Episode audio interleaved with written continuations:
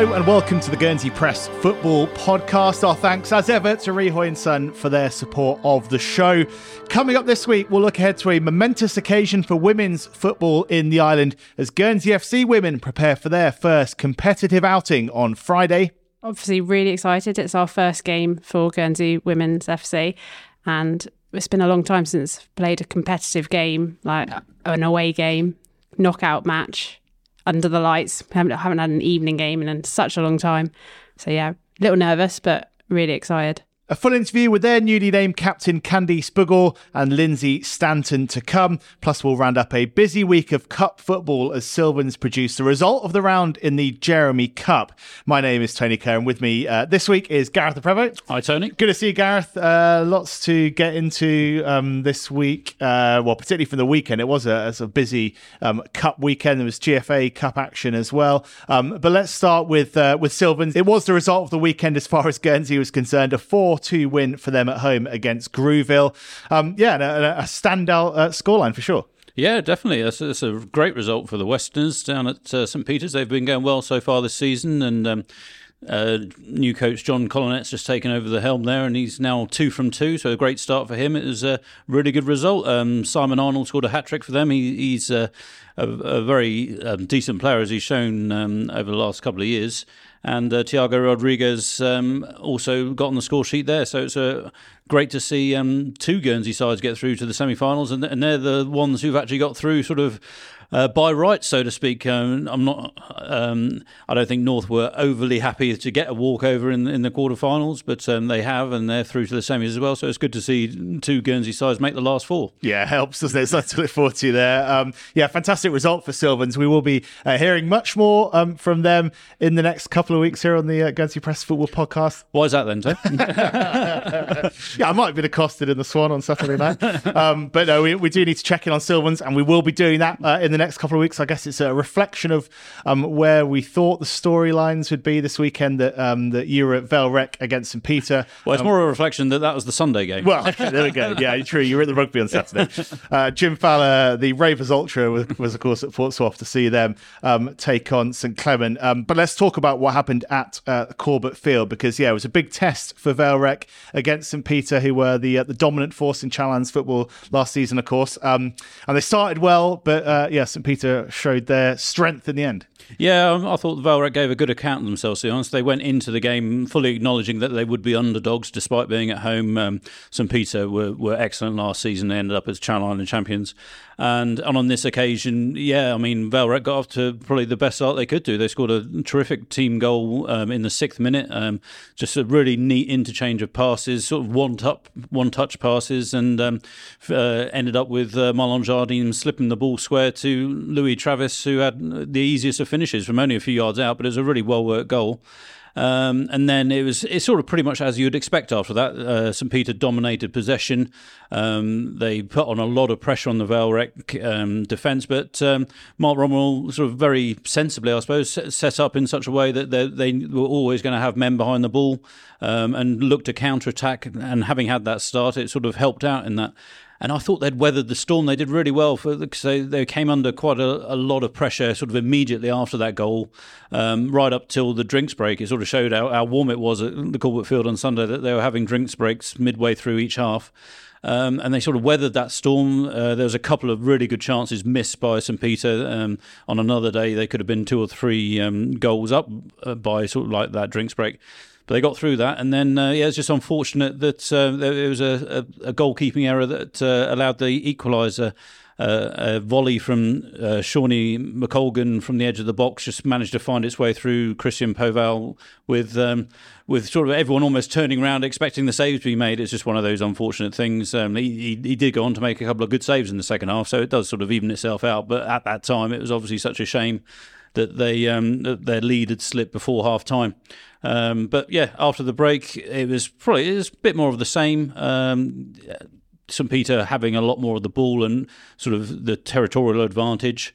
But um, there was occasionally the the uh, threat posed on the break by Vale Rec. Um, Jacob Marston Pipe tested uh, Pierce Roach in the um, St Peter's goal on one in the St Peter goal on one occasion, and so it was sort of hanging in the balance. But eventually, class told, and uh, St Peter they they got their second goal. It was basically made by um, Sam Luce, who was outstanding at left back. I thought he had a really good game. He, he's I've seen him a couple of times now at the Corbett Field, and he, he always catches the eye. Apparently, he's been having injury trouble, so um, it was good to see him back um, playing like that.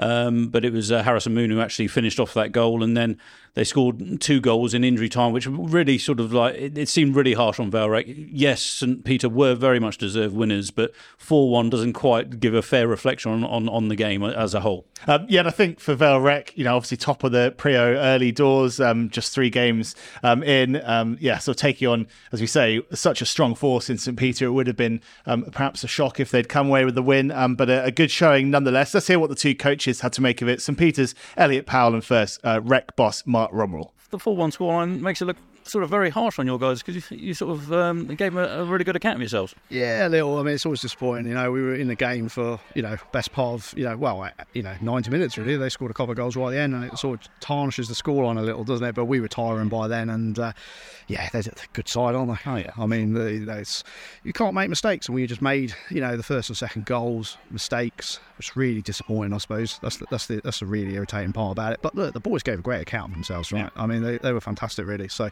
I've got no complaints about that. Yeah came out with a, a, bit of different formation to what we've seen so far this season. I mean, was yeah. very specific for this game? Well, it was. I mean, you got to respect who you're up against, right? So we went to the five at the back. Um, you know, we did a little bit of homework the best we could, and we realised that you know we had to try to do our best to double up on their players. You know, we didn't want to get in too many one-on-one positions, so we changed to a five, which is not something we really do. Um, we changed it a bit second half. Obviously, when as soon as the goal went in, we went back to you know took a player out of the back, so we tried to get back into it. So uh, yeah, that was very deliberate. You've got to respect what you're up against, haven't you? So absolutely. Yeah. Yeah. Um, and it was great goal to give you that early lead as well. It's a great goal. Yeah, no, what a brilliant goal that was. I mean, you know, I, loads of positives to take from it, really. And the goal being one of them was, a, you know, again, the front three, um, you know, interchanged, a few passes, and to walk a ball in the net against uh, a team like this, um, yeah, that's, that takes some doing. So, really, that was pleasing for sure. Yeah, great goal. Uh, well done on the win, but 4 1 makes it look perhaps a bit more comfortable than it, than it really was. Um, yeah, I think maybe in terms of when we've scored the second, third, and fourth. Um, but I, I, did think it was quite a comfortable afternoon. I didn't feel overly threatened. We're really disappointed with the goal we've given away. We've we've built solid foundations over the last couple of years, and it's just so basic. Um, we know we spoke about wanting to go forward in the first ten minutes, and we're launching balls across our box, and then giving it away cheaply in, in wide areas. And, and, to be fair to, to Rec, they took the goal really, really well. Um, but after that, I'm not sure how much Pearson had to do. A couple of saves here and there. Um, but yeah, so late goals maybe maybe us a little bit, but I did think we dominated from start to finish.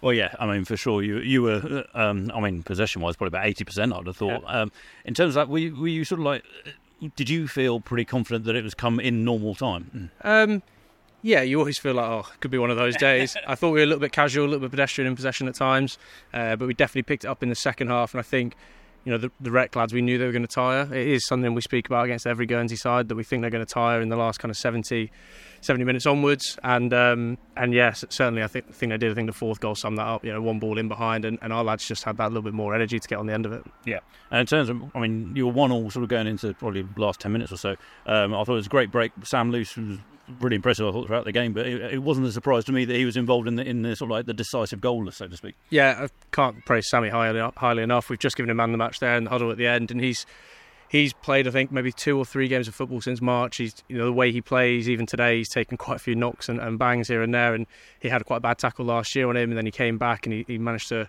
um, repeat that injury again. So for him to come in first game in I think eight weeks and, and play like that and get through that amount of work on down that left hand side, I thought it was phenomenal. Yeah. And in, just in terms of the competition in general, obviously, I think you enjoy the interinsular competitions. I mean, nice to face sort of different opposition and, and go as far as you can in this one. Yeah, look, it's always good to come over. Um, we've got quite a good record over here as well. Um, and the summer obviously helped that record too. But uh, really good setup here. I think you know pitch has had a lot of work done to it. We were lucky enough to play here first game of the Island game, so we knew that it was going to be a decent surface. And credit to Mark as well. Since he's come in from Manza, I think that you know the team's come from strength to strength, and you can see that. You can see they're well organised. They've got quality up front. Um, you know they're pretty resolute at the back as well. But I, I, just thought the quality showed in the end that we had. Two coaches uh, speaking to you there, Gareth. Um, let's hear about what happened at uh, Port Soif, um, where Rovers took on St Clement. Um, it was uh, well a game that went well, I was going to say all the way, but went um, to extra time at least. Um, yeah, a bit of a long afternoon um, down at Port Soif, and uh, that's where our hardy reporter James Falla um, was uh, there watching and sent us this voice note. Hello, Tony. This is James with some memories of a sun-drenched Saturday at Port Portsmouth. The main one will be that Rovers will be looking, will be kicking themselves, frankly, or at least doing some shooting practice given they blew a great opportunity to, to bury their inter island hoodoo on Saturday. St Clement were okay, Rovers were better. Uh, this was a decent game, actually, not loads of chances, but just enough to keep both sides honest. As time ticks away, it looked like it was just going to be one goal that did it, and it was Carl Heinz who broke the deadlock. That is the mystery that's Carl Heinz uh, on 79 minutes. What an intriguing player he is. 50 domestic goals last season, but frankly, I thought he was pony when he came off the bench in the Muratti. But on Saturday, anything that St Clement did well, he had a part in. But when he wasn't contributing to his team, he was either um, moaning at the referee or moaning at his teammates. You know, and good old fashioned serious moaning as well. So anyway, it looked like Rovers were heading out, but they had a serious rally and deserved the equaliser they got when Luke Ogier rose highest in the six yard box to plant a header home. But that goal was all about James Grundy. He was all energy, all game. Um, despite the heat, it was he who raced after an overhit corner, dragged it back millimetres from the touchline, then beat the defender who'd come to challenge him, and then hung up this lovely cross that was just begging to be finished. And Ogier, fair play to him, did what was required. Um, so, you know, th- that was uh, extra time, which was really the last thing that anybody needed. And the, in the October sunshine, and both sides, to be honest, ran out of steam uh, in t- towards the end and were waiting for penalties to happen. When Rovers switched off, didn't deal with a long throw, and let it bounce. Adam Bullock took two steps forward to go and claim it, uh, but the man who was awake to the chance was Carl Heinz. What a surprise! Um, and it was he who latched onto the ball, lobbed the advancing keeper, uh, and it nestled in the far corner. Uh, and that was game over. Um, St Clement grabbed a kind of undeserved third to put a bit of gloss on the scoreline. But um, at least it was a competitive Channel Island clash. You know, we've seen too many club games that have been uh, men against boys, frankly. Uh, Rovers were decent across the park, but, you know, rather like every Muratti that we sent to see, you know, jerseys come through in the end. And unfortunately, that was the same tale uh, on Saturday. Frustrating. So as you say, Gareth, yeah, two Guernsey sides into the semi-finals, um, Sylvans and uh, and North um, via walkover, um, and uh, yeah, the two Jersey sides in there, then St Clement and St Peter. So we'll uh, we'll see how that shakes down uh, later on. There was um, one GFA Cup game as well, um, with North coming back from uh, two goals down to beat Rangers three two after extra time. Um, so uh, yeah, it sounds like quite an exciting game there. And they play once more again on this Friday. they just they seem to meet each other every week, North and Rangers, and I think Rangers Rangers, I think, a couple of times now have gone two goals up, so they'll just be looking for a way to close out these games. Yep, Rangers proving tricky opposition um, for them at the moment. Well, that's how it played out domestically over the weekend. Another difficult uh, trip for GFC. Um, their winless run or their, their run of losses now extends to six games, um, beaten by Thatcham Town away from home. So they'll have a big, uh, big game at Footes Lane this weekend uh, against Ashford Town um, to look forward to, and, and hopefully, uh, yeah, put that run of results right. But uh, yeah, it's a very interesting week for Guernsey FC, uh, the club as a whole, because um, yeah, GFC women will have their first outing of their history. Um, the first time that the Green Lionesses um, will take to a field, uh, which is a, an exciting moment for women's football in the island, of course. Coming up next, we'll hear from their newly named captain, Candice Bougourd, alongside Lynsey Stanton. Candice, Lynsey, welcome to the pod. Great to see you. Thank you. Um, a really exciting week. Um, Candice, let me come to you first. Just try and put into context, um, well, I suppose how big a week this is for you guys, and, and, and just tell us how you're feeling. Um, obviously, really excited. It's our first game for Guernsey Women's FC, and it's been a long time since I've played a competitive game, like an away game, knockout match under the lights. haven't, haven't had an evening game in such a long time. So, yeah, a little nervous, but really excited. Yeah, what's the atmosphere been like in training, Lynsey, so far? I think everybody's um, really buzzing, really looking forward to it. Um, a lot of the girls haven't played too many games, so they're especially excited. And it's just nice to build on the island games and to have another opportunity so soon to play is really good. And for people who don't know much about you guys, um, just give us a bit of a potted history of your your background in football. Um, I've been playing well, island football since I was 14 because you could be 14 back then to join the seniors. So quite a long time ago. Um, done quite a few island games, a lot of Murattis, and I played back when there were more clubs in Guernsey. I played in England, so I started playing football when I was five. I'm nearly 40 now, so I've been playing a long time. um, I played, yeah, I moved here in 2012, I think, when there was eight teams in the league. Played for St Martins and Sylvans and that, and I've done few Murattis and two island games. But like I said, I was going to retire, but I thought I'd come back and see what this is all about. Bit of a last hurrah. Because almost every time we've spoken about um, uh, around the women's team in the last, I don't know, year or so, you almost have to reference the fact that it has been there's been so many false starts over the years and um, it has been difficult to get any momentum. But this year seems so different with the um, with Anna and Katie coming in mm-hmm. uh, having the Ratty back having the home island games and then straight into this Guernsey FC women's setup. Um, how much did it mean to you to, to have that that momentum behind you it means a lot. And um, Anna and Katie mentioned it at training as well that we kind of can't use that as an excuse anymore that we haven't played because now we have. Um, so we've got to go out and show everybody what we can do, and yeah, just build on it. And yeah. And what do we know about the opposition? Because it's a, as you say, Candy, it's a cup game, Corinthian casuals. Um, I mean, what, what are you expecting from the evening? We don't really know at all, really, because they're a new team as well. So it's really exciting for both teams going in not knowing a great deal about each other. And you're going to have the captain's armband on.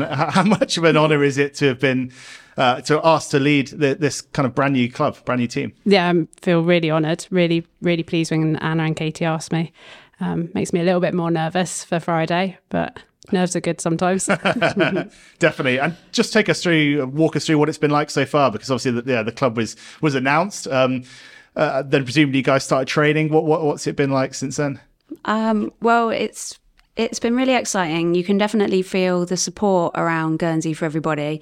And again, that builds on from the Island Games where we had loads of people watching. And then um, we've done things like go to the GFC game and um, we did a challenge with Rory the Lion and we had a cake sale. It's just things like that where you, people want us to be there and that feels really good. And they've been asking, when can we come and watch you? So yeah. we really want a home game so we can get the home support from there the initial plan for this season was very much sort of filling your way in and, and, and trying to have a few games um, where you can get them before perhaps entering a league next year or, or soon after. Um, yeah, is that very much the kind of the plan that you guys are on? Yeah, so we got this cup top, cup tournament, and then hopefully, if we get a win on Friday, we'll have more games in it. Um, but um, I think there's lots of friendlies kind of being arranged. Hopefully, some home ones too. And I think we got a Jersey Cup uh, tournament that we've entered also, maybe March time. Okay, so you've got definitely got something to get your teeth into this year. Um, what's the um, what's the kind of dynamics like in the squad? Um, I know you guys have been around a little while, involved in Guernsey football for a little while. I mean, how strong is the setup now? There's a lot of so there's a Friday night um, five-a-side thing uh, where if you're interested in football, you can go and play. And that's, I think, starting to bring some people in. So the squad's growing, which is really good. And then we've got some people coming back who used to play. Um, so there's some old faces. Um, and then some younger kids are coming through from the academies who look really, really good. Um, so there's a, a mixture of ages and faces, but and everyone's getting along really well and so it's really really good vibe and good for the future because there's a lot of talent in the squad i think in terms of the last few years of, of, of women's football in Guernsey, obviously um, it has been quite unclear in terms of the direction and everything. Uh, I mean, how yeah, so how pleased are you guys just to see that that things are now kind of it seems like everyone's pulling in the same direction and things are really moving in a in a positive direction yeah, really pleased. Like it just sort of seemed to dwindle away. So we we started off with eleven aside, and then it went down to nine aside, seven and five, and like then there was nothing for a period of time. So seeing that we've got the academies and we've got two coaches as well, that really keen and. Um, to see us progress and having the support of the island, it's it's great to see it's on the way up. Yeah, you got a flavour of that at the Island Games. Um, fantastic crowds for your games at the Corbett Field. Um, was that the kind of was that the moment you realized that there is a lot of support there and that um the, that now is the right time to really kick on? Yeah definitely. When um we had the island games i was just amazed by the amount of people that came to watch us because it was a home games. Wasn't hadn't experienced that before and it really got us going and motivated us to play as well as we could do. Yeah now to have GFC women. I mean, it's obviously that, that you know Guernsey FC, the men's side has had such a big impact on local football for you know over the last ten years or so. Um, is it nice to be a part of the same club as the, as the guys? Yeah, De- definitely. They've got a big fan base, and hopefully we can use that. Use that. You That's not the right word. you had some children asking you for autographs, didn't you? After, yeah. yeah, it's cool, and um, like people are in. You get your profile in the programs, and um, it's it's a bit of fun, but it's just really nice to be involved. Yeah, you mentioned the kids coming through. Um, obviously, there's been a huge push to to get more girls playing and, and to to you know increase the amount of coaching and everything. Um, is that something you really see paying off? Yeah, there's some really good players that have um, started training with us. I don't even think they're 16 yet. No, because they? they can be, start training with the senior team when they're 15, and there's some really strong players coming through. And there's lots of opportunities for girls to play football now. Like daughter there. I'm, tr- I'm, taking her to academy training in an hour. oh, fantastic. And then just going back to Friday night, um, Candice, for you walking out, leading out the side as captain, um, how do you imagine that's going to feel? It's quite a special moment. Yeah, I got the experience of it in the Island Games, um, and that was a little bit surreal. Uh, so mentally preparing myself for Friday. Um, hopefully there'll be a good crowd of people. They probably won't be supporting us, but it will be good to watch. Uh, hopefully good I'm really looking forward to it. Nerves will definitely play, be playing part, but yeah, I can't wait. Counting down the days. and what about Anna and Katie? Um, we mentioned them before. They've stepped in to, yeah, to, to kind of, well, really lead the way um, for the women's side of, of, things, obviously coaching the Island Games and now taking on the, the jobs here. What can you say about the impact they've had uh, on you guys recently and, and, and how far they can take this squad? Well, I, I, think they've had a really big impact because the numbers are really good at training, um, and hopefully you'll see that the quality has improved in the matches, and hopefully we get a win on Friday, and then it shows that even more the impact they've had. It's nice to have two coaches that are so invested um, they want the best for us. They put a lot of effort into training. The sessions are always really high quality. What do you think the atmosphere is going to be like on Friday night? what's the kind of the key message in the team talk? Do you think? the key message will be that we can do it. That we've got to have the confidence and play because we've got some really good footballers. So we need to keep the ball um, and just believe in ourselves. If we get the chance, have a shot. That's yeah, I think it is a confidence thing. We haven't got a great deal of experience of winning. Um, so we really could do with getting a good, good few wins under our belts. And yeah, you mentioned the obviously um, home games. Uh, hopefully, will come sooner rather than later. Um, do you know kind of how soon we'll, we'll we can look forward to seeing you guys um, take it to the field? I think we've got. Sorry, interrupted. I think we've got a few um, teams interested in coming over and playing against us. Um, and when we played the Muratti this year at Footes Lane, the atmosphere was great. So hopefully we can kind of emulate that yeah, we look forward to that occasion for sure. But um, yeah, I mean, Friday night's going to be pretty special for you guys. So yeah. um, thanks for coming in and telling us all about it. And uh, yeah, best of luck. Thank you. Thank you. Cheers.